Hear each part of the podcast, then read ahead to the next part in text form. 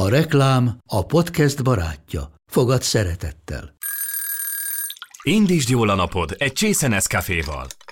Élvezd minden reggel a gondosan pörkölt kávészemek telt ízvilágát, az Európában 100%-ban felelős forrásból származó kávéból készült Nescafé klasszikkal. Tudj meg többet fenntarthatósági törekvéseinkről a nescafé.hu oldalon. Nescafé. Új lehetőség minden csészében. Ez reklám volt, jó volt.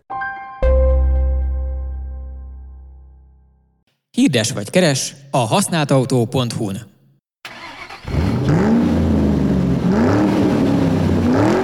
Drága hallgatók és nézők, ez itt az Égéstér AI Summit külön kiadásainak egyike. Miért nevetsz? Igen? Nyegleó nevetett. Nem utasd meg.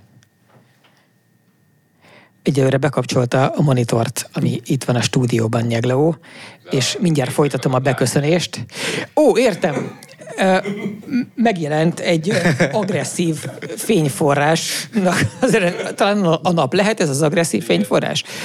Minden esetre szájon át egy kicsit kiégtem. A Hudák Hajnal volt indexes kolléganőnknek voltak halhatatlan sorai a több fényt a faszra, ami úgy volt, hogy elment egy pornóforgatásra a Kovinak az egyik művészfilmjét megnézni, és ott a fővilágosító adta ki ezt egy bizonyos ponton, és itt jelen esetben ez történt, ahol a mikrofon volt az, ami ilyen agresszíven kiégett a napsugarainak következtében. Akkor vissza is térnék tehát oda, hogy szeretettel köszöntjük az Égéstér összes drága hallgatóját és nézőjét. Abból az apropóból ülünk itt, hogy lesz egy AI Summit nevű mesterséges intelligenciaügyi konferencia 2023. szeptember 11-én a Magyar Zeneházában, és mi egy kicsit körbejárjuk amolyan rákészülésként, ráhangolódásként, hogy ez az egész AI hype, hiszti és forradalom, így ki hogyan gondol erre, az autóiparral mit csinál. És az öregek, ugye, azok azon ógnak-mógnak már nagyon régóta, hogy hát a rendes autószeretet, meg az autózás rendes szeretete az mind ilyen nagyon analóg dolog, és bizonyos körökben már mondjuk egy elektronikus gyújtás is a megcsúfolása az eredetiségnek ahhoz képest, amikor az ember még rendes karburátor fúvókákkal szívhatott. Ehhez képest a fiatalok remélhetőleg másmilyen attitűddel, másmilyen jellegű tudást kapnak az egyetemen, mert viszonylag kevés karburátor fúvókázó szakemberrel lesz a jövőben, attól tartok, szükség. Úgyhogy mellettem Kovács Balázs ül, aki a BME Formula Racing Teamjének egy oszlopos tagja, és ő mellette pedig Ágó Béla, aki a magyar szlalomsportnak nem is oszlopos tagja, hanem az oszlop maga, az atlasz, ami a hátán tartja ezt az egészet. Egyben pedig veterán autómérnök, tehát történelmi rálátással is rendelkezik a témára egyebek mellett. Kezdjük talán onnan ezt az egészet, hogy a BME Formula Racing Team az most hogy áll a Formula Racing világában? Hát a Formula Racing Team az egy egyetemi versenycsapat, akik a Formula Student versenysorozatban versenyzünk, elektromos versenyautót építünk, és 2017 óta pedig önvezető mód is van az autóban, így kapcsolódom én is ide, ugyanis idén én vezetem az önvezető csoportot, és a célunk az, hogy a Formula Student versenyen, önvezető versenyszámokon minél jobb eredményt tudjunk elérni. Nagyjából így tart a BME Formula Racing Team most. Annak, akinek nincs meg a Formula Racing, mint olyan, meg a Formula Student mindenestül, annak egy kicsit írjuk le magát a járművet, hogy mit kell maga elé képzelni. Tehát ezek nagyon messze vannak már attól, hogy ilyen jópofa a garázsban összeszögelt kis hitvány, hogy is hívjákok lennének, hanem úgy néz ki, mint kicsit karikatúraszerű arányokkal lerajzolva egy picike Forma 1-es, mármint picike abban az értelemben, hogy ember szállítására alkalmas, de mit tudom én, a gokárt és a Forma 1-es autó között van nagyjából méretre félúton, és egészen kétségbejtő sebességgel látszik mozogni. Így van. Ez abból adódik egyébként, hogy maga a pályák, az bójákból van kirakva, az autó, azt tényleg úgy kell elképzelni, mint egy ilyen összenyomott Forma 1-es autót, vagy gokártot, csak aerodinamikai elemekkel, és Gólyákból van pálya kirakva, nagyon hosszú egyenesek nincsenek, viszont hatalmas oldalgyorsulásokat kell elbírni az autónak. És igen, a végsebesség az 100-120 km/h éppen, ahogy ki hogyan építi meg az autóját, és olyan szempontból sem egy ilyen súfniban összedobott dolog, hogy nagyon szigorú szabályok vannak, amiknek meg kell felelni, és ez egy ilyen 100-200 oldalas szabálygyűjtemény, ez alapján kell megépíteni az autót. Mennyire kell egyének? Tehát mondtad, hogy 120 a vége, de mondjuk mennyi idő alatt vergődik el 120-ra? Hát a miénk például 120-ig nem is megy el, de 100-ra olyan 2,5-től lefele. Szóval másodpercben. Így van. Nulla rollauttal. Igen. Igen, nem olyan csalósan, mint ahogy a hitvány Tesla szokta megadni a saját ilyenjeit. Egészségedre. Rendesben. Becsületes. Jó, tehát a bő 2 másodperces 0-100 az nagyjából már így segíthet elképzelni, hogy ezek nagyon rendesen tudnak elindulni. A kanyarsebesség is ezzel arányos nagyjából? A kanyarsebesség ezzel arányos, tehát a G-ket azt bírja az autó elég rendesen. Szabad ehhez aktív aerodinamikai rásegítést alkalmazni? Szabad. Igen, tehát nincsen... A szabályzat az nem annyira kötött, mint a Forma 1-ben, hogy tényleg minden körülbelül centire pontosan le van szabályozva. Nagyon különböző megoldások születnek csapatoktól ugyanerre a problémára, és igen, röviden, szabad. Mi nem hoztuk be témának, de most jut eszembe, mintha egy-két hete volt a Hungaroringen, a Student East. Múlt héten volt. Múlt héten. Így van. Indultatok ott? Indultunk a Formula Student. Na, akkor erről mondj egy kicsit. Hát nem tudom, mennyire lehet erre most hivatalosan beszélni, vagy nem tudom, de a lényeg az... De kim vannak a videók. Nincs kész, a videó, még nincs vége. A YouTube-ban, én már láttam belőle. Az eseménynek vége van, viszont volt egy kis elszámolás a pontokkal, és emiatt még nem egészen biztos a helyezésünk. Ja, na, de mi és mi között? Mi és mi között? Hát most van bent, nem jó pár száz ilyen büntetőpont, aminek nem kéne benn lennie. Nálatok. Nálunk. De van egy versenyszám, ez az Endurance. Ez a hát leghosszabb versenyszáma a Formula Studentnek. Elektromos kategóriában is van, meg robbanomotorosban is. 22 kilométer kell megtennie az autónak. És itt sikerült a leggyorsabb időnk nekünk volt papíron. Nyilván beleszámolják még a bójázásokat, meg hogyha időbüntetés kap az ember, akkor azt. És hát ugye, mivel nekünk volt a leggyorsabb körünk, ezért ilyen első-második helyet tippeltünk, hogy ott leszünk, de végül ugye minden versenyszám után van egy ilyen post-scrutineering nevezetű dolog. Ez azt nézik meg igazából, hogy mennyire szabályos az autó, a versenyszám után ilyen hasmagasságot néznek, meg nem csöpög az olaj belőle, meg ehhez hasonlók. Ez ilyesmi miatt szokták a Forma 1-esek a levezetőkörben még megpróbálni esve így felgyújtani az összes lemorzsolódott gumitormeléket a pályára, hogy visszanyerjenek egy kis súlyt látszólag az autóra. Így van, és ez meg is van, komoly tömeg az. Így van.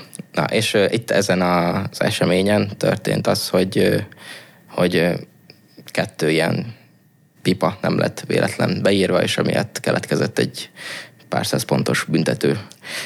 De már megint a pipálás aktusát felejtette? A pipálás aktusa lett elfelejtve, maga a teszt az el lett végezve. Ez ugye akkor az elektromoson belül az önvezető kategóriában értitek a leggyorsabb időt, vagy? Nem, ez elektromos. Ez simán az önvezetőhöz, ez nem. Tehát itt egy ember vezetett. Valaki 22 kilométert, hogy megtegyen. A mekkora a pálya? Mekkora volt a pálya? Most nem emlékszem, mekkora volt a pálya, de 28 kört kellett menni. Szóval vissza lehet számolni. Tehát ilyen 6-700 igen. méter. De összefoglalva, nagyon jól sikerült a verseny, csak volt egy kis malőr, de ezt korrigálni fogják, azt ígérték nekünk a szervezők, úgyhogy akkor örülünk. Akkor egy fellebbezést nyújtottatok be a lényegében igen, lehet fellebbezni, van egy hivatalos procedúra, aminek végig kell mennie. És jó, de pokolban a részletekkel, akkor az látszik, hogy van egy kategória, amit bizonyos értelemben már megnyertünk. Hát ezt most akkor csavarjuk ezt a dolgot. Igen. Lehet, hogy majd a pipáláson ott még lesz egy kis vitatkozás, de a lényeg az, azért az egész menő, és Mondtad, hogy ugye van belső égésű motoros, van elektromos, itt most egy ember vezetett 21 néhány kilométert, és van olyan is, amikor meg ugyanez az autó önvezető, ez egy tök másik autó. Így van. Nekünk olyan az autónk, hogy ez tud önvezető módba is menni, meg pilótás módba is menni. Ez egy ilyen különlegesség, tavaly óta csináljuk így. És ezen az East-en úgy volt, hogy külön volt az önvezető kategória teljesen. Ott a versenyszámok úgy néznek ki, hogy van egy gyorsulás, ez egy 75 méteres egyenest, kell minél gyorsabban megtenni. Van skidpad, itt egy ilyen fektetett 8-os kell elképzelni, és 2 jobb, 2 bal kört kell menni. Ilyen átvezetéssel, és egy 8-as. Egy 8-as. Így van. Ja, és mondtad is te is, hogy csak van, a fektetőt, egy pillanatra zavarba hozott. Tehát, hogy... Hát ilyen... Jó, hát nem álló, persze. Nem álló. És így van, ez a második, van egy autocross nevezetű, amikor bolyákból kirakott 3-600 méteres pályán kell megtenni egy kört, minél gyorsabban, és van track drive ugyanezen a pályán, csak 10 kört kell megtennie az önvezető autónak. Ez az önvezető versenyszám Formula Studentben, ez így van. És, bocs, ezek megfelelnek emberek által vezetett meneteknek is, tehát pont ugyanezt kell megcsinálniuk embereknek is? Ez csak amiért kérdezem, hogy össze lehet esetleg hasonlítani egymással a teljesítményeket? Van, amelyiket direkt össze lehet. A gyorsulást és a skidpedet össze lehet, ott ugyanaz a pálya. Autocross track drive-nál nyilván az emberek hosszabb távot mennek, meg másmilyen kicsit a pálya. A minimális tömeg azért eltér, nem?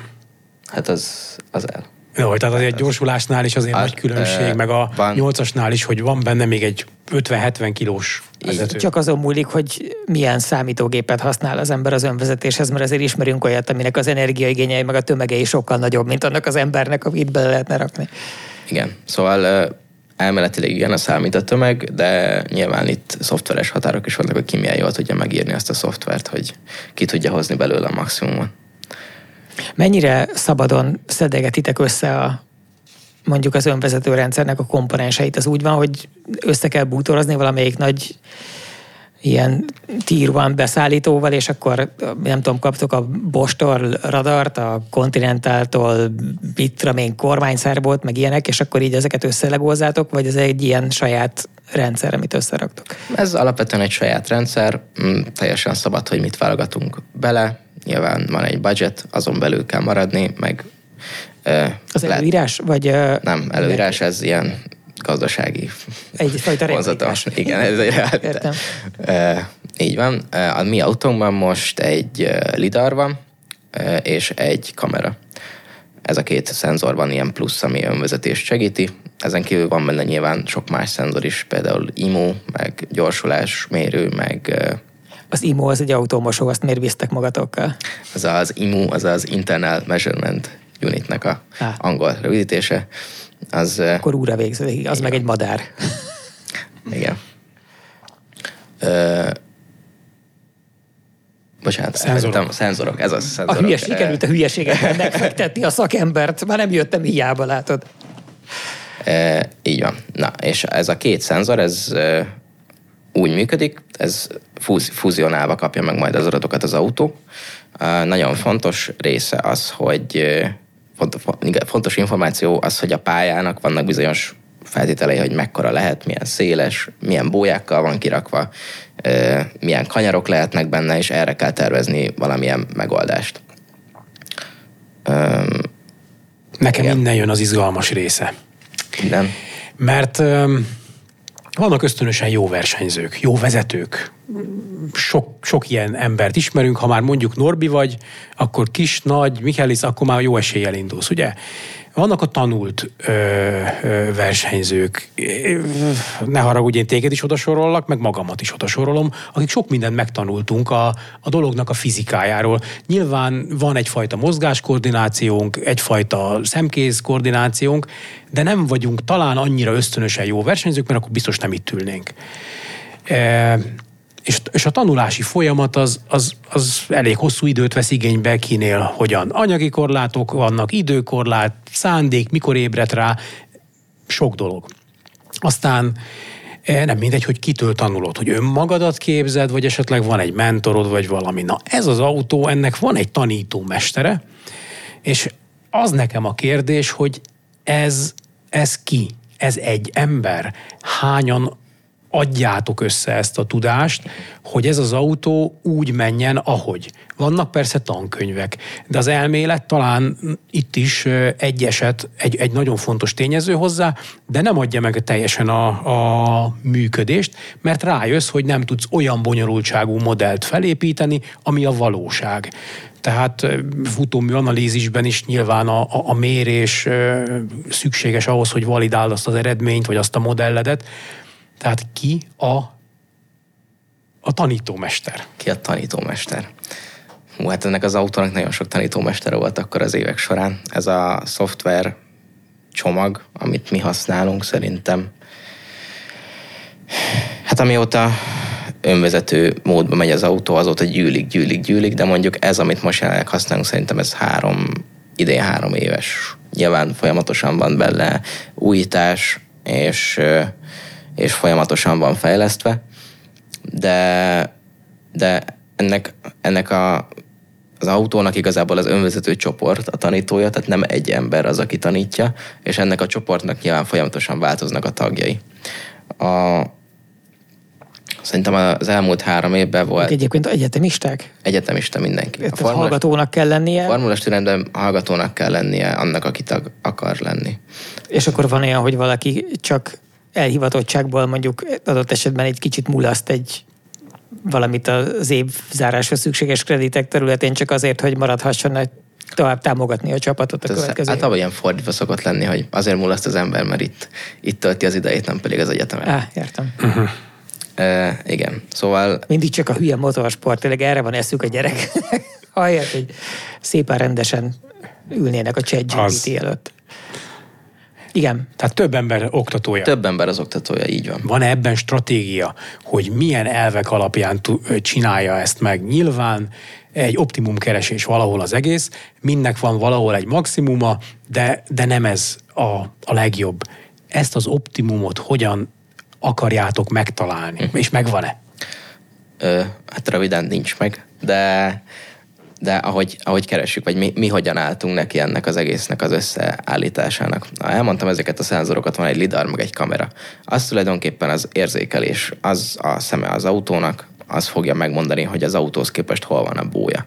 Utána ezt az adatot felhasználva bemegy egy térképező és lokalizáló algoritmusba. Itt tulajdonképpen ennek az részegységnek az a feladata, hogy a körülötte lévő világból egy ilyen koordinátorrendszer csináljon, és elhelyezze magát ebbe a koordinátorrendszerben. Utána van a pályaterve... Bocsánat, muszáj már is belevágnom, hogy ezt tehát úgy van, hogy megkapjátok előre a pályarajzot, vagy úgy történik ez az egész, hogy az autó az első végigmenés alkalmával látja a pályát kirajzolódni a különböző irányokból fekvő bójákból, és akkor rakja össze magának a térképet.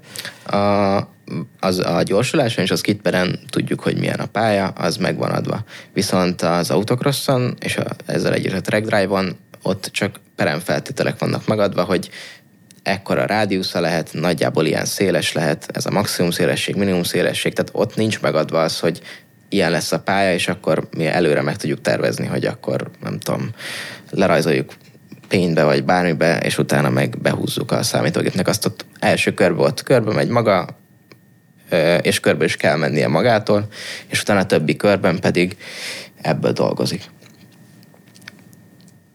És akkor az első kör a tanulókör? Összesen. Az első kör tulajdonképpen a tanulókör, igen. És abban egy van?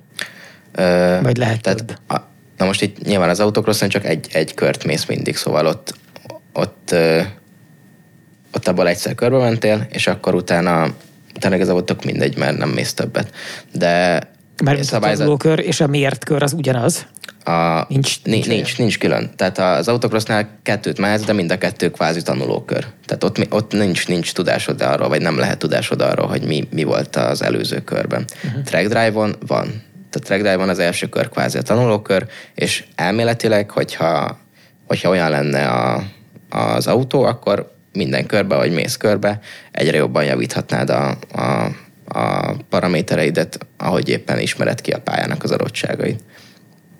Szóval ott lényeg, és tehát ez mindegyik mértkör, tehát nincs olyan, hogy a tanulókör is mértkör, az is beleszámít az időbe. Ez így izgalmasabb, mert én magamnak azt írtam ide föl kérdésnek, hogy hogy tanul, milyen gyorsan közelíti meg a határokat, hanyadik körben találja meg azt, ami a mondjuk ennek a programnak, ennek az autónak a képességének a felső határa, de hát akkor, ha csak egy kör van, akkor az baromi nehéz, és az a tanulási funkció, a felismerés, és lehet, hogy ezért beszélsz itt folyamatosan a két szenzorról, holott engem sokkal inkább érdekelnek a beavatkozók.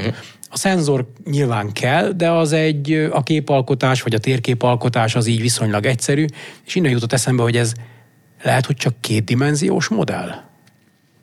Kétdimenziós milyen értelemben? Hát, hogy ezek egy 8-as az általában egy sík pálya. Ja, hogy úgy kétdimenziós, igen. Az azért segít valamit. Hát igen, úgy segít, hogy nincsenek benne bukkanók, meg ilyesmi. De egyébként csak, hogy lehessen látni, hogy mennyire még nem vagyunk, nincs ez a Formula Student önvezető annak a határán, hogy az autónak a dinamikai határait tesztelje, azért nem sokan szoktak végigmenni se az autocrosson, se a track drive-on, szóval volt azt hiszem 25 csapat önvezetőben, múlt héten a Hungaroringen, nem 25-en mentek végig ezen az autocrosson meg a track drive-on, szóval még az is nehéz igazából, hogy körbe találjon az ember. De azt mondd el, hogy a ti autótok körbe. Mi autónk nem, egyszer amúgy körbe ment, szóval az pozitívum, de tehát szoftveresen körbe tud menni az autó, de nyilván mindig vannak olyan ilyen valóvilág faktorok, amik közrejátszanak, hogy miért nem megy körbe az autó. Például most nekünk ilyen volt az, hogy a korlátozott tesztidő miatt és egy ilyen kis malőr miatt volt egy olyan hiba az önvezető számítógépben, amit nem vettünk észre, és jó sokáig nem vettük észre, és emiatt elég sok versenyszámot elbuktunk most múlt héten. Szerencsére azóta rájöttünk, hogy mi volt a baja, és viszonylag egyszerű lesz megoldani, illetve már meg is oldottuk, de ez nyilván bosszantó, és mutatja, hogy milyen kicsi dolgokon is el tud menni az, hogy az ember körbe talál, vagy sem. Én nagyon azt hittem, hogy a önvezetés elérheti a dinamikai határokat, nyilván a gyorsulásnál eléri. Ott természetesen ez megvan, hiszen a AMZ, vagy nem tudom kinek vannak ilyen jó gyorsuló autói, Formula Student csapatok közül, de hát azért a 8-asnál is... Egyébként ott is el tudja. Ott is teszten, szinte szerintem önvezető módban teszten mi is elértük, vagy közel voltunk hozzá nagyon, hogy kicsúszson az autó. Szóval... De ha jól sejtem, akkor mármint abból, ahogy te beszélsz róla, itt az van, hogy úgy próbáljátok megírni a szoftvert, hogy ne csússzon meg. Igen. Na, ahogy én... Tehát próbáljuk így megírni, így van. Mert ha megcsúszik, az sokkal nehezebb azt lekezelni, hogy megcsúszik, mint inkább úgy beparaméterezni a dolgokat, hogy ne csúszson meg. Szóval ha megcsúszik, akkor ott, és tönkre megy a lokalizáció egyszer, akkor azután nem fog megjavulni magától. Szóval ha egyszer megcsúszott az autó így nagyon-nagyon, akkor utána onnan elmehet egy kör. Ez volt a következő. Mit csinál alulkormányzott, túlkormányzott esetben? Mit csinál egy defekt esetén? De akkor ezek nem kérdések, mert nem vagyunk azon a szinten. Nem vagyunk. Mi a korlát? Van egy kép, fel kell dolgozni ezt a képet, meg kell érteni, hol vagyok, el kell fordítani hozzá a kormányt, fékezni kell, gázt kell adni, gyorsítani, lassítani kell. Mi a korlát? Hát igazából mondanám azt, hogy munkaóra korlát van. Tehát, hogy mindenkinek van x ideje ezzel foglalkozni, és hogyha az elég ahhoz, hogy össze tudjon rakni egy jó szoftvert, akkor elég. Ez most nyilván egyetemistákból álló csapat vagyunk, van valamennyi ideje mindenkinek ezzel foglalkoznia, és szerintem most talán azt mondanám, hogy a legnagyobb korlát az idő. És szerintem amúgy ezzel sok csapat is lehet így, hogy nyilván hát mindenkinek több ideje lenne fejleszteni, több ideje lenne tesztelni, akkor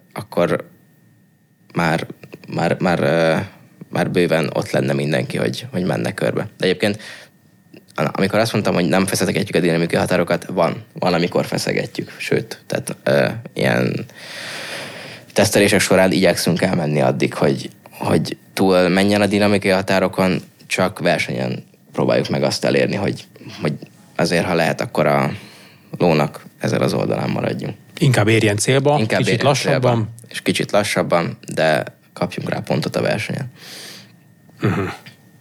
Amikor az önvezető szoftverrel foglalkoztak, akkor arról tudsz valamit mesélni, hogy ez körülbelül milyen megközelítésben készülő ügy. Most nyilván vagy abból az irányból kérdezem ezt, hogy sokat lehet hallani arról, hogy egyesek szerint van egy olyan típusú ilyen megközelítésbeli változáspont ezen a területen, vagy legalábbis a Tesla nyíltan beszélt erről. Egészségedre. Igen, ismét egészségetekre, hogy ők az eredetileg viszonylag klasszikusan ilyen, ha ezt van, akkor azt kell csinálni típusú ilyen algoritmizált vezérlésből nagyon átmentek arra, hogy megpróbálják az egészet inkább ilyen neuronhálókra bízni, és egy kicsit a gépi tanulás eszközrendszerén keresztül próbálni meg minél nagyobb részét lefedni ennek az egésznek. Ti hogy vagytok ezzel?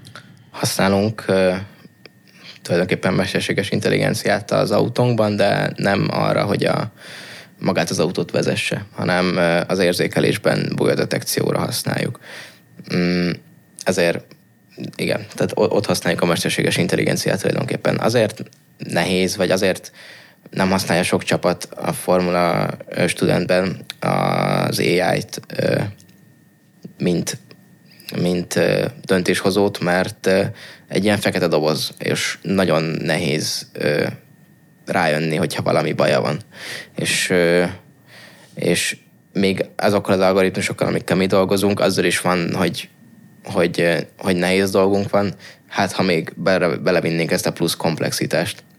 Szóval a legtöbb csapat, akik így a Formula Studentben vannak, én például nem is tudnék mondani olyat, aki nem valamilyen nem AI-os megoldást. Nyilván komplex algoritmusok, nyilván van egy csomó ilyen valószínűségen alapuló, de nem mesterséges intelligencia alapú döntéshozás van tulajdonképpen itt. Amit a Tesla csinál, ez nyilván, amit mi csinálunk, az bóják, senki nincs a pályán, viszonylag steril környezet. Amikor kimegyünk az utcára, akkor ott minden is történhet. Ott 3D-ben van. Eső van, hó van, gyalogosok vannak, biciklis van, kutya van. Egyáltalán van más, mert itt nincs is más a pályán, ugye? Nincs is más, nem is lehet más a pályán. Biztosítva van az, hogy ne legyen más a pályán. Úgyhogy ez egy elég steril környezet, ahol biztonságosan lehet kvázi megismerkedni ezzel az önvezetéssel, aztán majd, ha az ember kimegy az utcára, akkor majd vált és tanulja a mesterséges intelligenciát. Van érdemi elmozdulás az önvezetés eredményeiben az elmúlt évek során? Én szerintem egyértelműen van. Tehát bőven van. Nem vagyok nyilván teljesen szakértő, vagy semmi, de én ahogy látom, szerintem van, és nagyon dolgoznak rajta, hogy jöjjön a level 4, level 5-ös önvezetés. Most kifejezetten rátok gondolok, tehát hogy az a Formula Studenten belül ez a mi szakág, hát nem csak a ti csapatotok, hanem hogy most már jó pár éve van ez, és hogy látszik-e az, hogy egyre jobb arányban mennek végig, hogy gyorsulnak-e, hogy közelednek az emberekhez? Igen, van. Tehát nálunk is bőven volt. Például 2 éve, még tavaly is nagyon-nagyon nehezen mentünk végig. Például ezen az autocrosson, track drive-on leginkább nem is mentünk végig versenyen. Még idén se, de idén legalább már megtettünk egy kört, az haladás. Szeretnénk, jövő héten lesz egyébként Németországban, Hockenheimringen a német verseny, és ott is lesz ilyen önvezetős dolog. Kíváncsi vagyok, hogy mi lesz, de már itt is látszott, hogy van előrelépés, van a csapatomból is előrelépés, és a többi csapatnál is látszik az, hogy fejlődnek. Egyre több csapat teljesíti az összes versenyszámot, és valószínűleg hamarosan el fogunk jönni ahhoz, hogy pilóta közeli időket mennek, sőt, akár jobb időket is, mint pilótás módban. Nem kellett nagyon szabadjára engedni a fantáziámat, amikor az autótok koncepciójából az a gondolatom támad, hogy lehet-e, vagy használtátok-e az önvezető módot a pilótás módban segédként, tehát nem. Vezetés támogató rendszerként? Nem, a szabályzat nem igazán engedi. Nem igazán engedi. Nem. Egyébként érdekes koncepció, de egyelőre szerintem a pilóta az jobban tudja, mit csinál, mint az önvezető rendszerünk, de egyébként maga a koncepció az nyilván érdekes, meg hát abból a szempontból, hogy használni az önvezető rendszernek a szenzorait pilótás módban, az például nem egy teljesen elvadult ötlet, csak maga a beavatkozás az nem lehet. Tehát nem lehet az, hogy kérdezted, hogy milyen aktuátorok vannak, egy szervomotor aktuálja a kormányt, illetve a fékezés az teljesen regeneratív, illetve van egy vészfék. Az autóban az egy ilyen hidropneumatikus vészfék. Azt egy ilyen gombbal lehet távolról aktiválni. Szóval nem használjuk, és nem is nagyon lehet magát a segédnek használni. Ebből nekem az is következik, hogy maga az autó konstrukciója ebben az önvezető rendszerben még sehogyan nem korlát. Tehát ha 20 kilóval nehezebb, akkor nehezebb. Ha kicsit kevesebb az aero, akkor kevesebb. Nem ez számít még. Nem ez számít, de mivel egy autót építünk, ezért érdemes. Természetesen. Érdemes úgy alakítani a dolgokat, hogy ne legyen plusz 20 kilót, csak az, hogy nem tudom, belerakunk még valamit. Így van, tehát egy nagyobb szervót, bármi, teljesen mindegy mit. Igen. Ha kicsit elszakadunk mostani realitásoktól, ebben a szűk keresztmetszetet kérdeztem, de mi az a korlát, ami fölfelé mondjuk egy nagyobb sebességre, vagy esetleg összetettebb pályára lehetetlenné tenni ezt a rendszert? Megint ott tartunk, hogy a mérnök idő, amit bele tudtok tenni? Nem feltétlenül. Szóval egyébként le van limitálva az, hogy mennyi teljesítményt lehet kivenni az akkumulátorból. Ez 80 kW-ra van lelimitálva, szóval ez egy ilyen abszolút felső limit, aminél följebb nem mehet, ez szabályzat miatt nem mehet a rendszer. Ami, hogyha így tényleg szabadjára engedjük gondolatunkat, akkor ez lesz az abszolút felső határ, vagy az, hogy a guminak nincs elég tapadása. Igen. Igen. De egyébként idővel nem látom, hogy miért ne lehetne fejjebb emelni. Amikor hibázik az autó, ti a pálya mellől látjátok előre, hogy Van, amikor nem. Csinál váratlan dolgot, hogy kéne jobbra kanyarodni a 8-asba, de ő valamire elmegy balra, mert a két bólya között szeretne kimenni. Ilyet csinál, de szerencsére egyre kevesebbszer csinál olyan teljesen váratlan dolgot, amit így ne tudnánk előre kvázi megjósolni. De tud ilyet csinálni, hogy ő előre megy két bólya között, mert ő most arra akart menni. Utána azt nyilván látjuk, hogy miért. Legemberibb tulajdonság. Képzelni. Olyan magyaros program van benne. Hát így is megközelíthetjük, de mi sokszor beszélgetünk arról, hogy én például a számodra nagyon kedves sportáktól részben azért óckodtam, mert én egyszerűen képtelen vagyok dekódolni egy bólyákból kirakott pályát. Tehát, hogy az, amire valaki ránéz, és magától értetődően megvan, hogy ott a két dolog között el kell menni jobbra, azok csak földön heverő tárgyak nekem. Így megvan, hogy valamit csinálni kéne, de hogy pontosan mit, az nincs meg. Hát igen. Néha el is szóval túlzott pályát, bonyolultnak mondott pályát rakunk ki, főleg én hajlamos vagyok erre, ami nekem úgy azt mondom, hogy egy jó kihívás is. Tehát nem csak az, hogy most gyorsan mész menet közben, hanem közben kell gondolkodni, hogy most a koordinátorrendszer ugye forog, a kocsihoz képest állandó, a pályához képest forog, merre kell menni? Hú, hol van, melyik ön most? És erre vannak nyilván jó versenyzők, azoktól lehet tanulni, van, aki ezt nagyon tudja. Én tyúklépésben tudnám szerintem. De ez gond, ez nem gond, megcsináltad a pályát, hibamentesen. Egyébként a pályán fekvő akadályokra egy rendőr ismerősen mondta, hogy hát de Béla, ezek nem is bóják, ezek terelőkúpok. És milyen igazokat? Rendőr, ugye? És teljesen, és talán az a szabatosabb név, én is a... Hát hiszen a bója az ugye... Az akármi, a vízben van, az a gömb, szóval valami. Na, és persze igaza van, köznyelvben nevezzük bójának. Majd arra figyeljetek, hogy ha lesz idő egy kicsit a kódot refaktorálni, így keressetek rá, hogy esetleg valahol, ha bója felbukkanna, akkor feltétlenül írjátok át terülőkúpra. Mindenképpen. Nehogy az legyen, hogy a szakszerűtlenül megírt szoftver miatt esetleg később valami baj történik. Ha van is, akkor max angolul van benne, az meg. Azt nem egy hitő körülmény szerintem. Valószínűleg nem. Jó. Említetted, hogy van...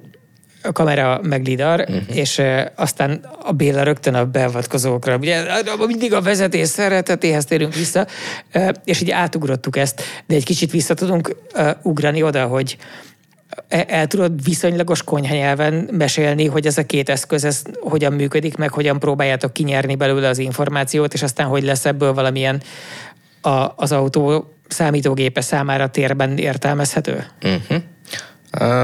Persze, egyébként nem olyan bonyolult elképzelni az egészet. Úgy kell elképzelni, hogy maga a lidar az egy, hát ilyen tulajdonképpen olyan, mint hogyha egy ilyen lézerrel végigszkennelnéd a szobát, pontfelhőt csinál, ami ilyen, tehát az 3D-s. Abban vannak távolságadatok, abban vannak, abból tudod majd megmondani, hogy a bója az milyen messze van az autótól. A kamera az semmi más nem csinál, csak veszi a képet, ahogy megy az autó, és egy algoritmus, ott van a mesterséges intelligencia benne, az azt csinálja, hogy a bójákat, vagy a terelőkúpokat, azt detektálja. Ezen a képen ilyen téglatesteket rajzol a bója köré. És utána az autóban lévő szoftver az a 3D-s pontfelhőt rávetíti erre a képre.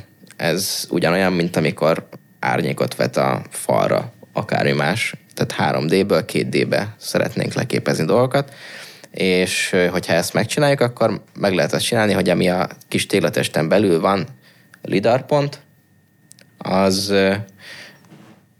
ez nem tudom mennyire konyha nyelv még, de a lényeg az, hogy a kis téglatesten belül... A téglatestet még elfogadjuk. Rendben, a téglatest... Én szeretem a kocka kifejezést erre, de ebben végül is így erről nem az kocka hozzá.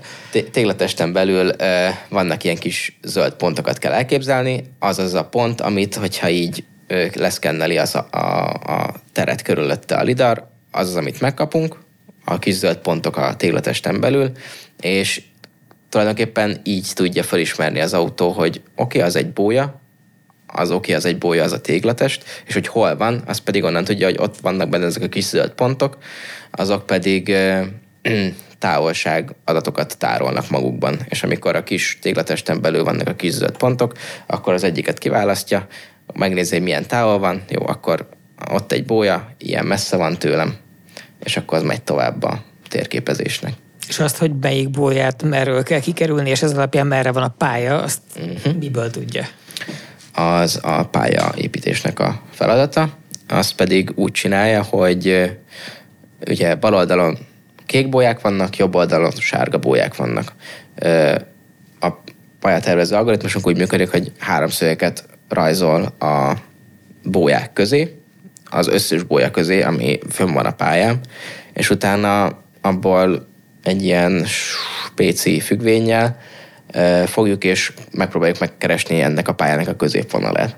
És utána ez a középvonal lesz maga az a pálya, amin szeretnénk tartani az autót. Szóval semmilyen optimális, meg verseny, meg ilyen íveket nem számolunk. De hát nem középvonalon szeretnénk menni. És nem is a pálya teljes vonala, hiszen csak amit lát abban a pillanatban. Így van, abban a pillanatban. Egyébként ugye ez fontos, mert az első körben fogalma nincs, hogy merre van a pálya. Úgy. Szóval amikor megy körbe, akkor folyamatosan építenie kell magát a térképet is, kell építeni a pályát is, és amikor körbeért, na, akkor van igazán az, hogy jó, rendben, akkor tudom, hogy mi a pálya, akkor lehet egy kicsit jobban nyomni neki.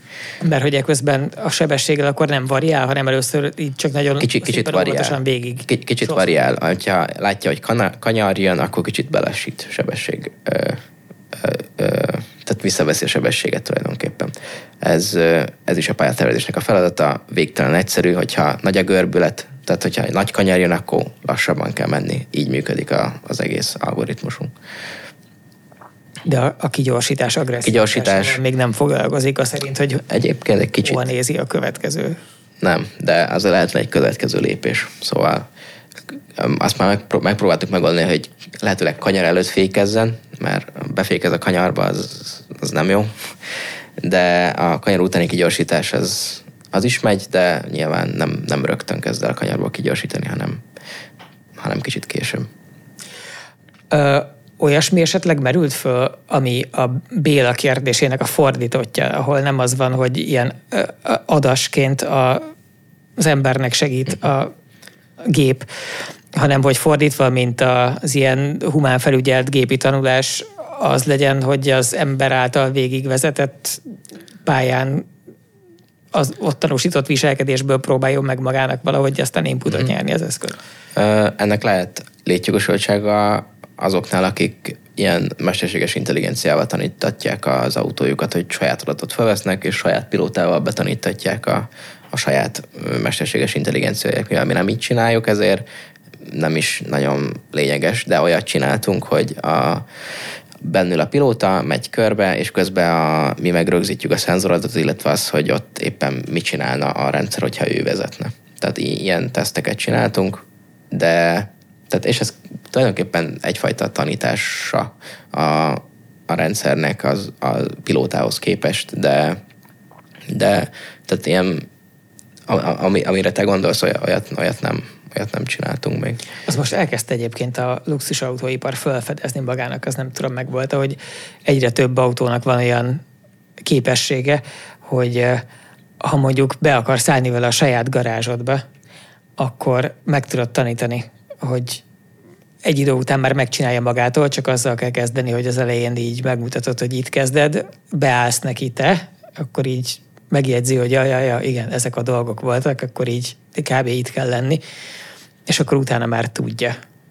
Ez nekem a level 5-nek a része. Tehát ha ez nincs meg, akkor nincs level 5. Ja, az biztos. Mert honnan tudná, hogy én otthon úgy szoktam beállni, hogy ki is nyíljon az ajtó, ide állok be a két szűk helyre, mert össze kell forgatni az autókat utas oldalra, mert nincs hely, vagy bármi, hogy a biciklit majd ki tudjam tolni, én azért szoktam ide állni, vagy a babakocsi még ott elférjen. Ezeket csak akkor tudhatja, ha én egyszer ezt valahogy elmondtam, megtanítottam neki.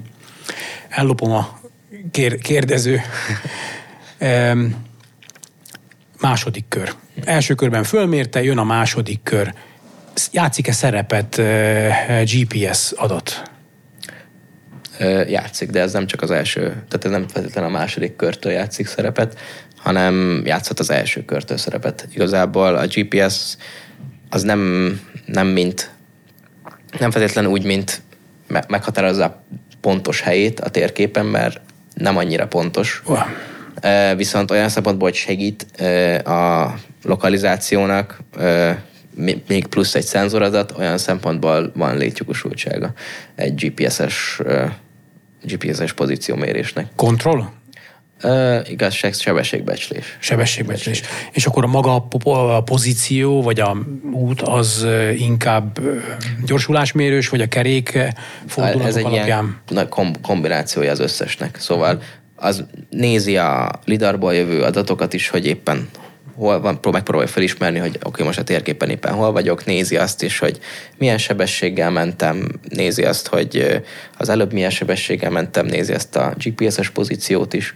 Szóval az egy ilyen viszonylag komplex probléma egyébként, hogy az ott pozíciót az hogyan számolja ki.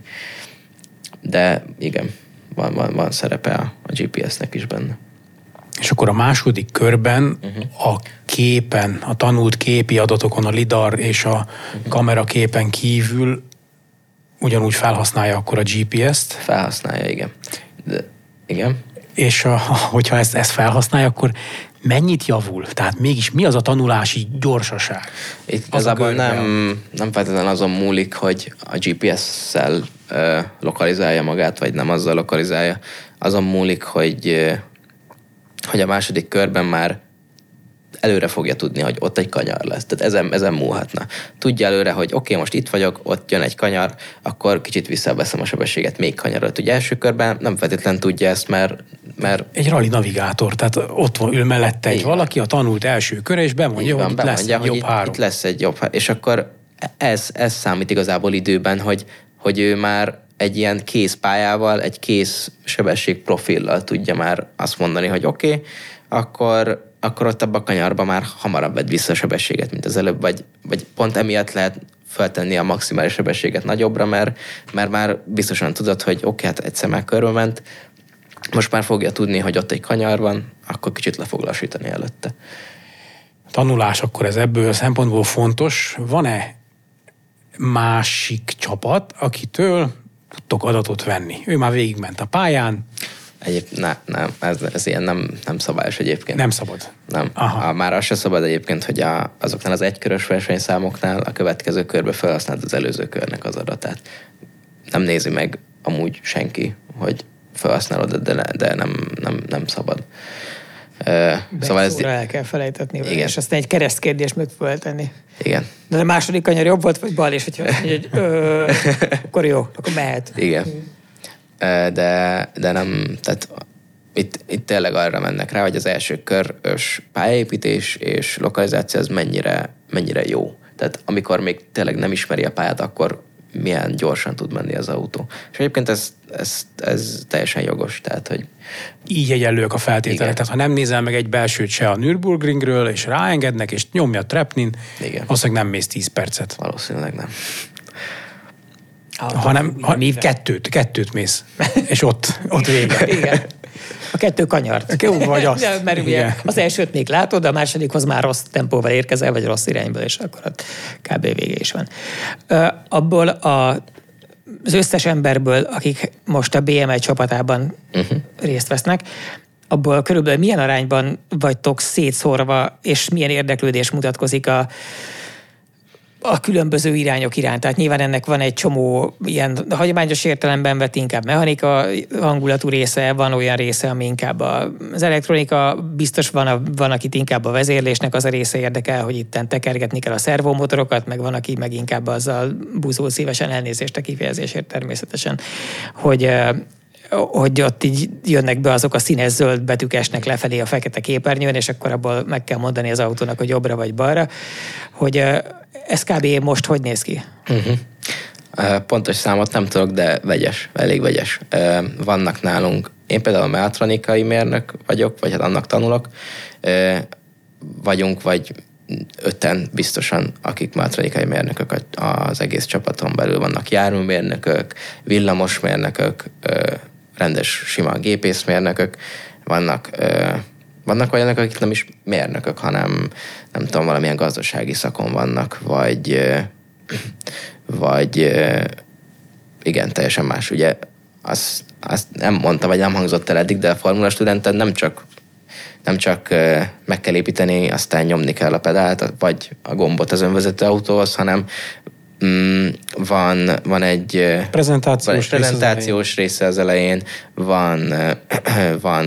van egy ilyen büdzsés része, ahol meg kell mutatni, hogy oké, akkor ennyibe és ennyibe került ez meg ez az alkatrész, miért került annyiba, megvan egyáltalán az alkatrész a leltár vagy a jegyzékbe, ami van, szóval nagyon különbözőek, és... Ott látszik egyébként, hogy a felsőoktatás mennyire nem az életre készít fel, hogy a legfontosabb eleme ennek az egésznek, amikor a feleségednek kell elmagyarázni, hogy miért van erre mégis szükség, az ezek szerint nincs benne. Az nincsen. Így az egésznek nincs értelme. Hát nincs. Szóval teljesen vegyes, de főleg a műszaki területekről vannak nálunk, és... Ja... Zoli, akit nagyon hiányolunk innen, ő minek például, a felelőse? Na, ő az egész csapatnak a felelőse, a csapat kapitány. Ő azért felel, hogy hogy az egész csapat úgy menjen, legyen forrás, hát azért nem csak ő felel, de ő az ilyen főember a büdzséért, aki felel. Van egy ilyen... Milyen nagyságrendű pénz egyébként, ezt lehet tudni? Lehet tudni, de tehát ugye ez nem készpénz, hanem támogatásba is jön egy csomó, akik mondjuk lesztárgálnak nekünk dolgokat, vagy, mondd ki, vagy odaadnak, de azt hiszem tavaly az ment ki valami nyilatkozatba, hogy egy ilyen autót ilyen 60-70 millió megépíteni. Az úgy valid lehet. Az nagyon sok ilyen munka van akkor. Rengeteg. Ja, ebben munkabér ez ilyen nem létező dolog. És az a támogatás tényleg, amit azokkal azt mondom majdnem, hogy felbecsülhetetlen értékű gépekkel végeznek el, legyen ez akár a bármilyen öttengelyes CNC marásnak az óradíja, olyan alkatrészeitek vannak, olyan anyagok vannak benne, amit támogatás nélkül... Az autoklávokat se fűtik ingyen, amikben a szénszáros alkatrészek készül. Meg lehet, hogy ilyen egy darab alkatrészt te meg se tudnál venni már, mint az alapanyagot hozzá, hanem kellene, nem tudom én, 6 táblányi lemezt venned, meg különben szóba se állnak veled. Valószínűleg darabonként lidart se. Na meg az. Vásárolni ilyen autóipari beszállítói. De igen. Bármint ilyet talán nem. De igen, szóval az, ja, nem, a LIDAR se úgy volt, hogy csak úgy uzánunk dobták, hanem az is pénzbe került, meg el kellett egyeztetni, meg és ahhoz egy dokumentáció is kellett, hiszen oda dobnak neked egy lidart, még ha ingyen is, mit kezdesz vele, fogalmat sincs, milyen kimenő adatai vannak, hogy működik, semmit nem tudsz, az egy kicsi képzés, ugye, azt persze a suliban is össze lehet szedni, de a konkrét termékhez nem, azt a... Na, egy kicsit lehet belőle, lehet a suliban is tanulni, de én például szerintem nem fogtam lidart az Formula Racing Teamen kívül. Mert még nem végeztél. Amik az is lehet. És gondolom BSC-re jársz. BSC-re, igen. Na, hát majd MSC-n fogsz, ott majd, igen. Igen. Az iskolában ehhez kapcsolódó, már most kifejezetten az önvezetős részére gondolok, hogy ehhez kapcsolódó órák vannak? Vannak, csak nem én járok rájuk, vagy hát nem, tehát nekem nincsenek, de léteznek, tehát vannak a járműmérnöki karon, biztos, hogy tudom, hogy vannak, mert akik oda járnak, azok mondják, hogy járnak ilyenekre, szóval. És van olyan ember, aki erre azért megy, mert ő szintén érdekli? Az önvezetés? Igen. Szerintem igen. Mármint, hogy a csapatban is, akik csinálják ezt az önvezető rendszert, azok azért mentek például olyan MSC-re tovább, mert érdekli őket az önvezetés. Veled például mi a helyzet ebből a szempontból, hogy te hogy keveredtél ide? Én úgy keveredtem ide, hogy volt egy barátom, aki már első fél évtől kezdve belépett és csinálta, csak ő nem önvezetőzött, hanem ő elment aerodinamikát fejleszteni. És akkor ő mondta, hogy ez milyen jó, és akkor elmentem egy ilyen nyílt napra, ahol éppen taktoborzás volt, és akkor én tudtam, hogy engem érdekel a programozás, szóval vagy önvezető csoportba akartam menni, vagy a járműdinamikai csoportba. És akkor végül önvezető csoportba kerültem, aztán azóta itt vagyok. Ez egyébként most lesz 2 éve, hogy csapattag vagyok. És ha már úgyis az van, hogy az AI irányából nézegettük ezt eredetileg, nagyon sokat lehet mostanában hallani arról, hogy magába a fejlesztésbe, tehát a kódolás részébe is nagyon sok ilyen jellegű eszközt kezdenek el használni, és ez nálad a te személyes életedben, a munka folyamataidban megjelent? Tehát, hogy te... Meg a ChatGPT-re gondolunk például. Hát igen, vagy a Copilotra. Igen. Mind a 2 nagyon szerves része az önvezető csoportnak. Iszonyúan meggyorsítja a munkát. Tehát nem az van, hogy kitalálja helyettet, hogy hogyan kell megírni az önvezető autót, de hogyha már van egy gondolatod, hogy mit szeretné végigvinni, nagyon sokat tud segíteni, hogy a szintaxis nem kell 80 milliószor rágoogliznod valamire, hanem a legtöbb esetben tudja, nyilván egy csomószor elrontja, de akkor meg jön valami hibaüzenet, akkor arra rákeresel. Megmondod neki, hogy ez volt a hibaüzenet, és akkor megy tovább. Szóval nagyon gyorsítja a munkafolyamatot igazából. Igen, de része az én életemnek is, meg ugye szerintem aki programozik, az ha nem kezdi el használni, akkor le fog maradni valószínűleg. Vagy hát csak simán lassabb lesz, az meg egy idő után a cégek se fogják jó szemmel nézni, hogy ugye, hát ő már megcsinálta, ennyi idő alatt meg mindig ott szenvedsz, akkor... De innen kezdve egy lépés, hogy akkor nem te csinálod meg. Igen, hogyha de az egy pont, fejlődik? Nem, pont annyira nem tudja. Tehát, most? Hát lehet. Mert még lehet, nem tanítottad meg eléggé. Az is lehet. De nem tudom, szóval szerintem ezt a kreatív, kitalálós részétől még annyira messze van, hogy én nem félek tőle, hogy ez egyhamar itt átveszi az uralmat fölöttünk.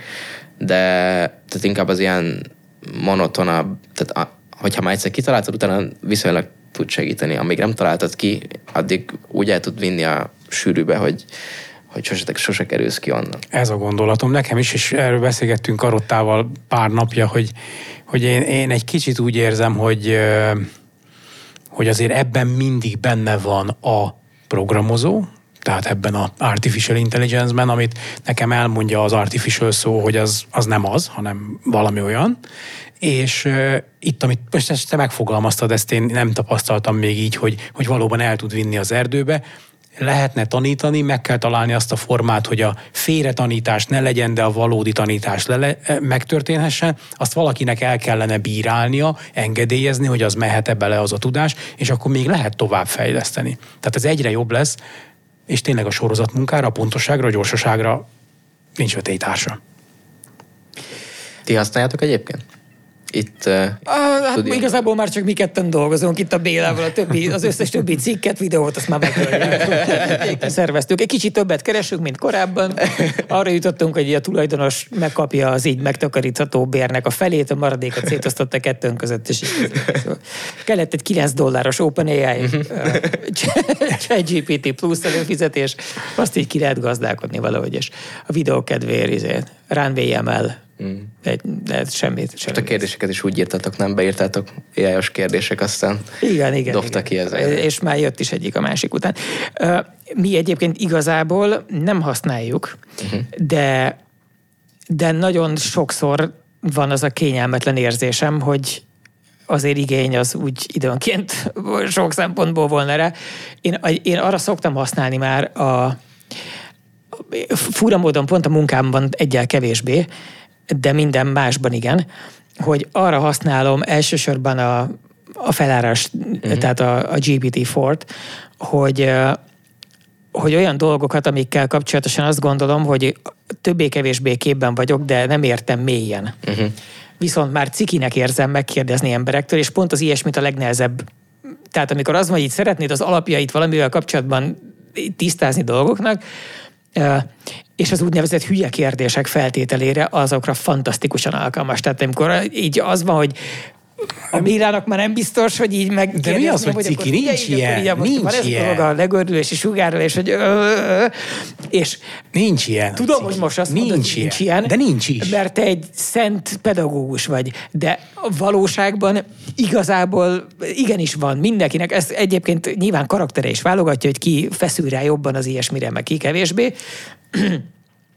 De erre szerintem ilyen önképzésre elképesztő szinten alkalmas, hogy az van, hogy valamivel kapcsolatban azt tudod játszani, még egy olyan területtel is, amiben egyébként, tehát intellektuálisan akár viszonylag komplexebb természetű probléma, és eljátszhatod a 2 éves gyereket.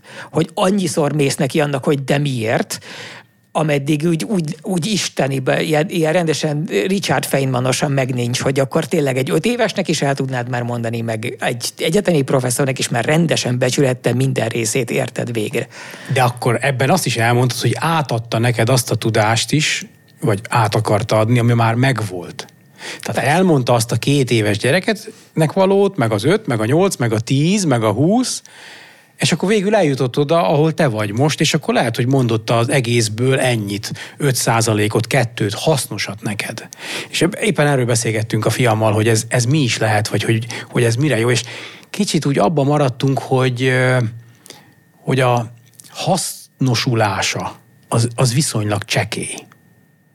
Kinek szól ez, mire való, megfogalmaztunk különböző gondolatokat ezzel kapcsolatban, és bizony erre jutottunk, hogy igen, sok munka, számítás, duma, információ közlés árán lehet, hogy valami ilyesmit kapsz, amit még azt sem tudod, hogy igaz-e vagy nem. Elhiszed. Nem értek egyet. Elhiszed, mert annyira bonyolult. Nem, szerintem nem. Tehát szerintem, hogyha a gyakorlati életetekbe hoznátok be ezeket az eszközöket, akkor tök más tapasztalnál. Gyakorlati életed mi? A kocsivezetés? Az evés? Az evés? Én írtam vele egy Firefox extension-t, mert idegesített valami, és nem volt rá jó megoldás, és életemben nem írtam korábban Firefox extension-t, és 11 percet fordítottam az egészre, és kurva jó volt, és azóta is nagyon jó érzés, örömmel használom, és ma fogmosás közben, csak hogy egy konkrét példát meséljek el, főztem, ugye Bécsben voltunk, és barátoknál laktunk, és én főztem általában, és szuvidáltam egy nagyobb adag húst, és minden receptnek van egy ilyen visszatérő eleme, hogy mielőtt egy nagyobb adag húst, mondjuk például beraksz egy ilyen műanyag zsákba, és aztán berakod a sous-vide fürdőbe, hogy jó alaposan sózd meg. És így elgondolkoztam ezen, hogy igen, de miért? Hogy ezt miért csináljuk? Miért kell rohadtul megsózni a hús felszínét, mielőtt megsütöd? Miért? És így gondolkoztam, és így jutott is eszembe egy csomó dolog, hogy... Lehet, hogy a kérgesítés. De oké, lehet, de hát cserébe lehet, hogy nagyon sós lesz. És igazából valójában nagyon sok só. Tehát, hogyha arra gondoltunk, hogy az ott egy kiló hús volt, és igazából mire annak a felületét így rendesen ellepi a só. Tök sok só, hogy normális könyvek, nem ennél meg annyit, meg annak azt a részét sem, amennyi a húsba végét. Mi csinál? Miért van ez az egész? És megkérdeztem fogmosás közben, és oda csapott 6 bullet pointot azzal kapcsolatban, hogy azért, ez egy tök érdek, meg is dicsért, hogy ez tényleg egy milyen komplex kérdés, és mondott 8 különböző dolgot, amik közül volt egy része, ami ilyen, inkább a kémia tárgyköre, hogy hogyan a különböző fehérjék lebomlásához hogyan járul hozzá, és ezen a ponton meg tudott tőle azt is kérdezni, hogy de miért, és azt is, hogy mi az a fehérje, és mi az, hogy lebomlik, és mi köze van ennek a nátriumkloridhoz, és mi lesz a nátriummal és a klórral, és azok élettanilag mit csinálnak veled, melyik része szar egyáltalán szar-e, és addig faggatod ezekről, ameddig csak jól esik, ami az én esetemben lényegében ennek a műsornak a kezdeteléki pillanat volna, hanem rugdostak volna le a fogmosásból, hogy végül el kell indulni Budapestre. Amiket most elmondta, hogy miért, és hogy ez és ez, emlékeztet valami élethelyzetedre? Korábbi élethelyzetedre? Azt mondtam, hogy ez a 2 éves gyerekek ezt csinálják. Akár a saját gyereked, meg én is így voltam, igen. Hogy pontosan. Akkor... De azt, hogy ezt meg lehet csinálni bármivel kapcsolatban. Hát de meghát. De nem, mert az van, hogy amikor 2 éves gyerek vagy, és az élet legalapvetőbb működését próbálod ezen keresztül megérteni, és akkor az van, hogy papa, miért nem szabad átmenni a zöld lámpánál? Na, és akkor elmondja papa. Mert elült az autó, de miért ült el az autó? Hát mert azt hiszi, hogy nem fogsz elérépni, mert... Amikor piros a lámpa, akkor nem szabad. De hát zöld a lámpa, nem, neki zöld a lámpa, de... És egyébként miért lámpával világítunk? És egy idő után azt mondod, hogy jó, most már elég volt, édes fiam, mert sose érünk oda a nagyhoz. Kérdezd meg anyádat. És ezt nem mondja a ChatGPT soha. És az bőven megér $9 szerintem, akárkinek. Hogy bármeddig lehet ezeket a dolgokat folytatni. Plusz egyébként ebben a húsosdiban is volt egy csomó rohadt érdekes olyan mellékvágány, ami megint csak azt illusztrálja, hogy igazából mennyire iszonyú jók tudnak ezek lenni, ami egyáltalán nem az az irány, amit feltételezne az ember. Tehát, hogy tök sokat mesélt arról, hogy valójában ennek egy jelentős részének nem az étel kémiájával van összefüggése, hanem azzal, ahogy te érzékeled az ízeket. Tehát, hogy milyen típusú receptorokat aktivál a nátriumklorid a szádban, és az, hogy amikor azt mondják, hogy a só az egy ízfokozó, ami szintén ugye egy beégett az agyunk, vagy ezt még. De az mit jelent? Jó napot kívánok, mi az az ízfokozó? Megnyitja a receptoraidat, érzékenyebbek lesznek a receptoraid. Nem az ízeket fokozza. A nyelvedben, nem az, mint az ízérzékelést javítja. Hogyha azt mondanád valamire, hogy színfokozó, azt félelmeznéd, hogy az azt jelenti, hogy élénkebb a szín, pedig valójában csak egy szemüveg lenne, ami a szemedben az érzékeléshez nyúl hozzá, vagy a szemedben még inkább ugye az, vagy mindegy, ne is menjünk bele, hogy a látókérgetben csinálna valamit a neuronokat, de itt is ez van, hogy valójában az érzékelési folyamatban van nagyon érdekesen belebonyolódva a só. És tudom, hogy ennek semmi köze, csak azt akartam az egésszel illusztrálni, hogy szerintem az, hogy ne járulna hozzá akár az emberi tudás érdemi fejlesztéséhez, már akkor is, amikor nem tud többet, mint az ember az adott területről, az tévedés, hogy nagyon-nagyon sokat tud segíteni. De ugye nem ezt mondtam, Nem, csak hogy ez biztosan hozzájön, mert az a tudás, amit ott föl lehet halmozni, meg kialakul, az több, mint egy-egy ember tudása. Az emberiség tudásánál kevesebb nyilván. De az emberiség tudásának egy sokkal nagyobb... Gyorsabb, azonnal rendelkezésre áll, következetes, nem hibázik, harmadszor is valószínűleg ugyanazt mondja, stb. Tehát vannak előnyei. Ennek megvan a felhasználási területe, a megfelelő felhasználási területe. Például. Az ilyen vezetési, képfeldolgozási dolgoknak az egyszerűsítése, a megtalálása. A programozásnál az egy olyan megdöbbentő erejű mankó tud lenni, hogy tehát most direkt szerencsés, hogy itt van egy szeniorabb, programozás szempontjából szeniorabb illető, és egy programozás szempontjából juniorabb illető. Én több hónapon keresztül is tanultam Turbo Pascalt, ezelőtt nem tudom, 30-valahány évvel. Basicet nem még? De Basicet is, meg akartam mutatni, mekkora arc vagyok, hogy nem csak nyilván Basicet bárki tudott. 5.0-ás Turbo Pascal. Igen, de hogy különösebben messzire nem jutottam vele, és amikor a Firefox extension nem az úgy készült, hogy volt egy dolog, ami idegesített, amivel most itt nem sivatagosítanám el ezt a beszélgetést, és elmondtam, hogy hello, van ez a dolog, ezt szeretném megoldani, és segíts végig gondolni, hogy milyen út vezethet el oda. És segített végig gondolni, hogy milyen út vezethet el oda. Elmondtam, hogy ezek közül én milyen eszközökhöz tudok hozzáférni, tehát egyáltalán mik merülnek föl, amilyen irányokból az adott dologra megoldást lehetne keresni. Így jutottunk el odáig, hogy a jó megoldás az egy extension lesz a böngészőben. Utána, hogy ahhoz mi kell, hogy milyen környezet áll rendelkezésre ebből nekem. Írni, olvasni, tudok, angolul egészen, beszélek. És a vége az lett, hogy ott van az a rohadt gomba böngészőmön azóta is, és el nem tudom mondani, hogy olyan érzés volt rendesen, hogy úgy éreztem, hogy én aznap már voltam valaki. Pedig valójában, hát ugye, elég kevés. Ezért a gombért akár fizettél is volna valakinek, hogy csinálja meg. Hát fizettem is, tehát igen, de hogy $9 azért így... Ezért ennél többet is fizettem, hogy ez az idegesítő funkció, vagy nem funkció. Igen. Ez változzon meg. Igen, és akkor még abban bele se kezdek, hogy a nagy Google táblázatém azok milyen léptékben és mértékben javultak meg azóta, mióta nem csak a hajamat tépem ki, hogy ez lehetetlen, hanem elmondom a problémát, és csak így megérkezik a válasz. Szerintem az ilyen felhasználásokra, hogy programozás, informatikai dolgok, nagyon hasznos, mert rengeteg tudás van amúgy is a neten. Igen. Stack Overflow, meg mindenhol, és igazából csak annyit tesz lehetővé, hogy az úgy benne van magában, ott átgondolja magában, hogy melyik lehet a jó megoldás. Adatelemzésben is kétségbe esett. Erősíti azt, hogy megvan ennek a felhasználási helye. Megvan, ez így van. Tehát, hogy ez ez valószínűleg bővül, meg át is alakulhat, hogy mire jó, mire lesz még jó, mire kevésbé. Azzal a LLM-mel, ami a Large Language Modul-al kapcsolatban nyilván megint ott benne van a programozónak a logikája, a módszertana, a tudása.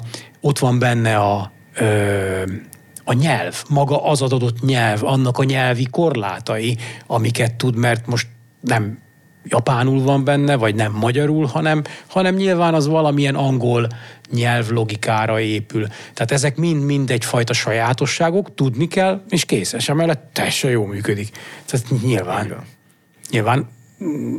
És ez még keretek között. És még itt nagyon kezdeti lépéseknél vagyunk, én úgy érzem. Tehát innen még előre van. Na de mi az előre? A versenyzésben. Mi van, ha egy versenypályára ráengedünk 10 önvezető autót? Mi történik ekkor? Hát ugye nálunk nem engedik rá, de... Nem. De van olyan verseny, ahol ráengedik, például a roborész. Úgy. Na, ott ráengedik. Hát meg lehet írni úgy a programot, hogy figyelembe vegye az ilyeneket. Tehát figyelembe vegye azt, hogy oké, van mellettem ez meg ez az autó, megjósolja azt, és itt lehet akár mesterséges intelligenciát is használni, megjósolja azt, hogy oké, az alapján, ahogy eddig ment, meg az alapján, ahogy most megy, merre fog tovább menni. És erre lehet mesterséges intelligenciát használni. Én nem a közlekedésre gondolok, ez ugye a normál level 5-re jutunk el ez a versenyzésre. A versenyzésben ugyanez benne van, tehát ugyanúgy figyelni kell a környezetére, annyi plusz, vagy hát mínusz, vagy nem tudom, az egy versenyautó. Annak az a célja, hogy minél gyorsabban körbe menjen, és tényleg végtelen sebességgel. Szerintem 3 évünk van. Programozó versennyé alakul át? Igen, de szerintem nem fog eltűnni az autóversenyzés teljesen. Szóval az emberek által végzett autóversenyzés se tűnt el az, hogy egy autóversenyeznek, meg igen, síkfutnak is. Vagy ami még furcsább, mondjuk sakkoznak is emberek, ami már mindegy.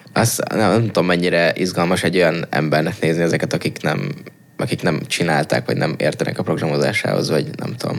Szóval a Forma 1-ben ott azért, nem tudom, viszonylag izgalmasan meg van csinálva az egész, mégiscsak emberek ülnek benne az autókban, ott azért lehet szurkolni embereknek, nem szurkolni fogunk AI-oknak, hogy menjenek, vagy szerintem, nem tudom.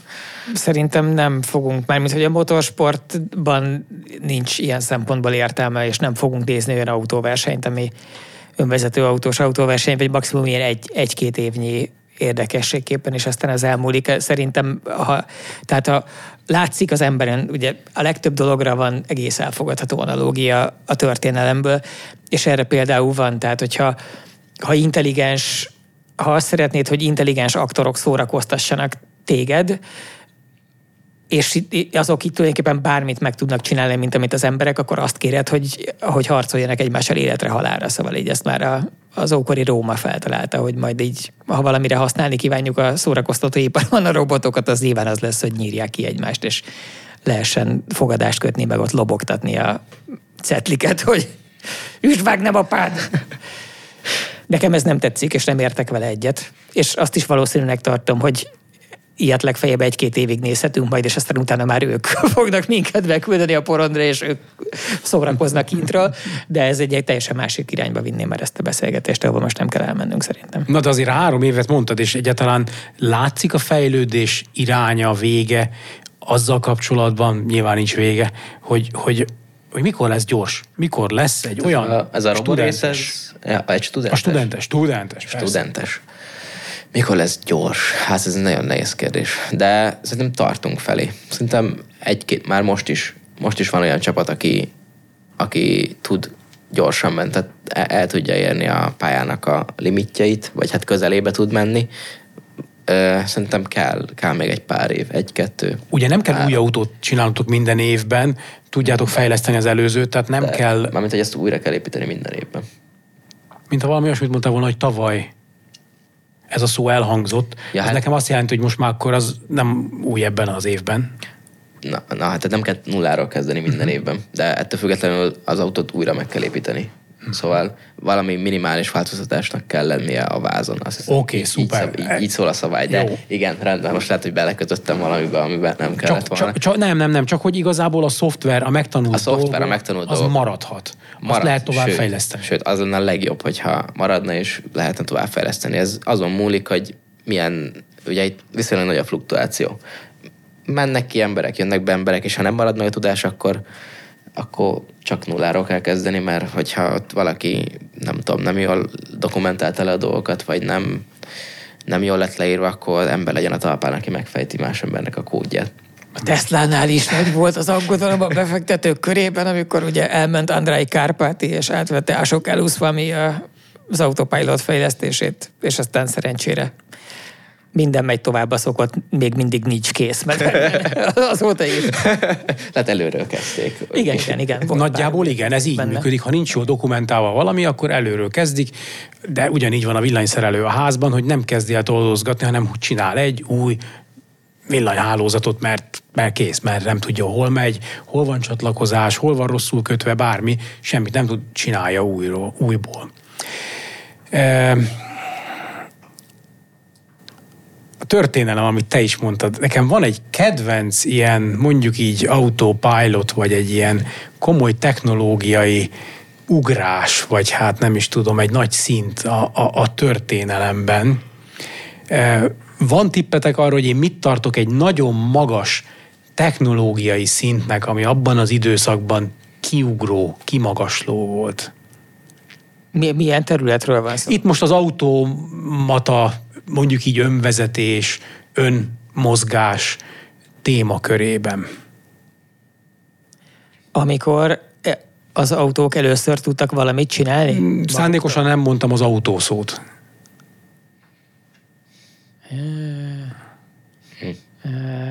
Tehát nem a földön. Vasúr valami? Majdnem. Kapcsolatos dolog? Nekem a Burán. A szovjet űrsikló. Igen? 1986-ban már képes volt arra, hogy automatán landoljon. Ugye akkor még nem az űrből jött vissza 86-ban, hanem csak a próbarepülések során. 88-ban meg fölment, valószínűsítjük azért, hogy valószínűleg kiment az űrbe, megtett 2 óra valahány percig fönn volt, és utána megint valóban automatán pilóta nélkül landolt. 1988. Ott nem öntanulás volt, de mégis olyan adasz volt benne, hogy ott megtalálta a kazaksztáni Bajkonurban azt a középvonalat, a szélnek, a mindennek az ellenére. Én ahhoz képest olyan óriási fejlődést nem nagyon látok. A repülésben? Hát vagy egyáltalán az önvezető technológiában, a vezetés támogató rendszerekben. Ezzel szerintem ezen összetudnánk annyira veszni, hogy az még egy órát követeljen.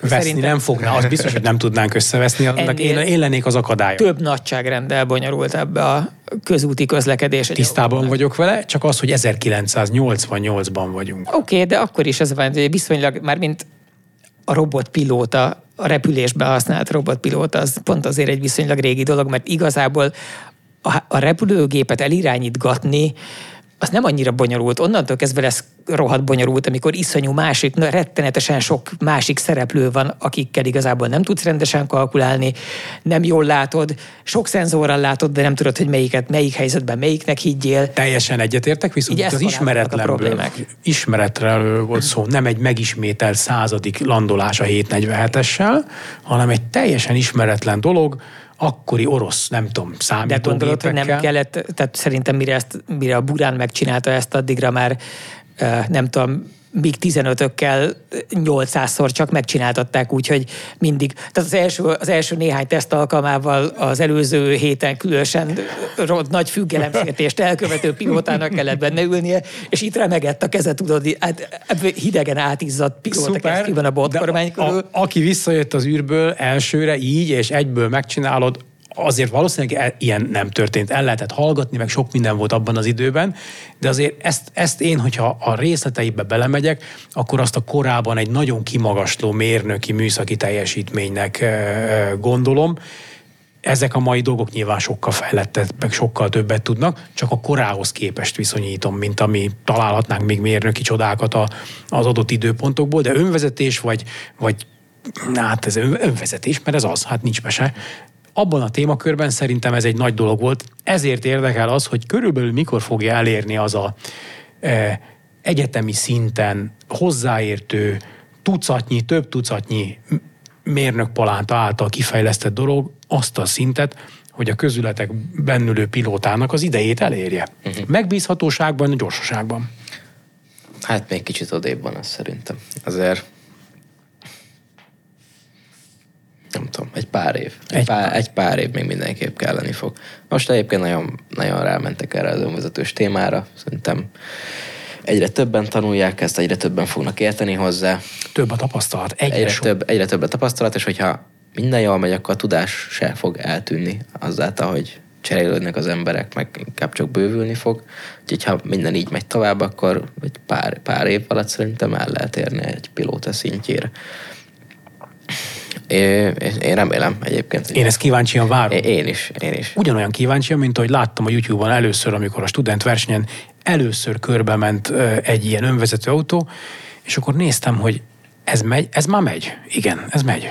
És olyan sebességgel ment, hogy azt mondtam, hogy nyilván távirányítóval gyorsabb lenne, de hogy igen, és megcsinálta, és felismerte a bójákat, nem köztement ki, és ott mindenki tapsolt, én is izgalommal néztem, hogy az anyját megcsinálta. Egyáltalán nem kisebbíteni szeretném a sem a magyarországi, sem az egyéb európai egyetemek Formula Student versenyzőinek az érdemeit, de azt hiszem 5 vagy 6 éve van fönn az interneten a Stanfordnak az a videója, ahol egy elektromosra átalakított DeLoreant írtózatos tempóval végig drifteltetnek egy nagyobb komplex pályán, mert hogy ők már úgy ott tartanak ebben, és az annyiban más, hogy sokkal több szenzort használnak, nagyon sok évük van rá, egy nagyon nagy egyetem, nagyon régóta, nem új pályát kell saját magának felismernie, mint nektek. Tehát nem, egyáltalán nem akarom összehasonlítani a kettőt egymással semmilyen szinten, csak azt mondom, hogy hogy menetdinamikai szempontból egy olyan típusú komplex, bonyolult, állandóan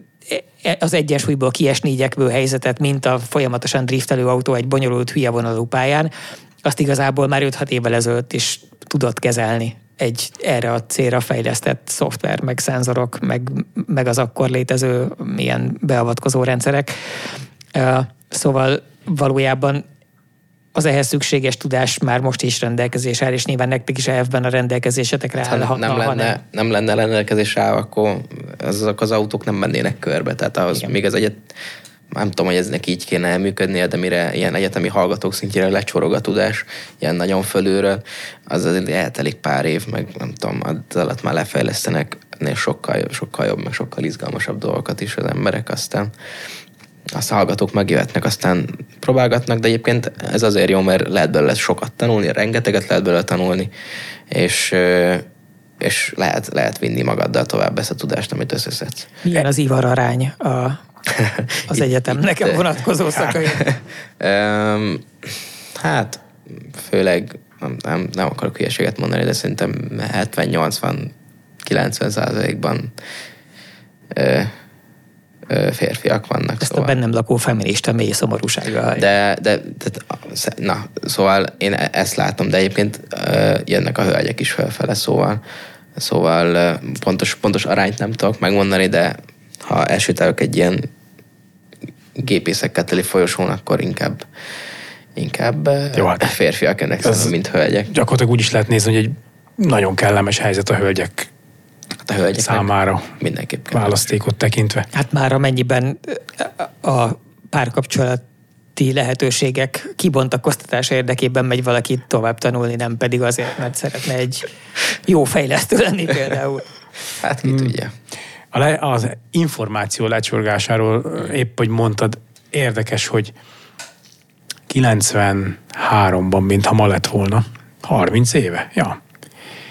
Jártunk kint a Stuttgartban, a Mercedesnél, az akkori egyetemi oktatók elvittek oda, és akkor bámultuk meg azt, hogy ment egy Mercedes kamion, annak a hátulján ugye volt egy fekete-fehér tájolójel, és kamera alapú rendszerrel egy másik teherautó tartotta a távolságot, követte, hogyha az sávot váltott. 93-ban egy ilyet láttunk, én kicsit űrtechnikának tűnt, tehát azt mondtuk, hogy hát igazából milyen könnyen megoldható, semmit nem tud, csak követni, idézőjelben semmit. Tehát valóban azok a megoldások, azok az elvek szépen lecsorognak, és azért azok megtalálhatók. Meg sokkal hozzáférhetőbb most már minden.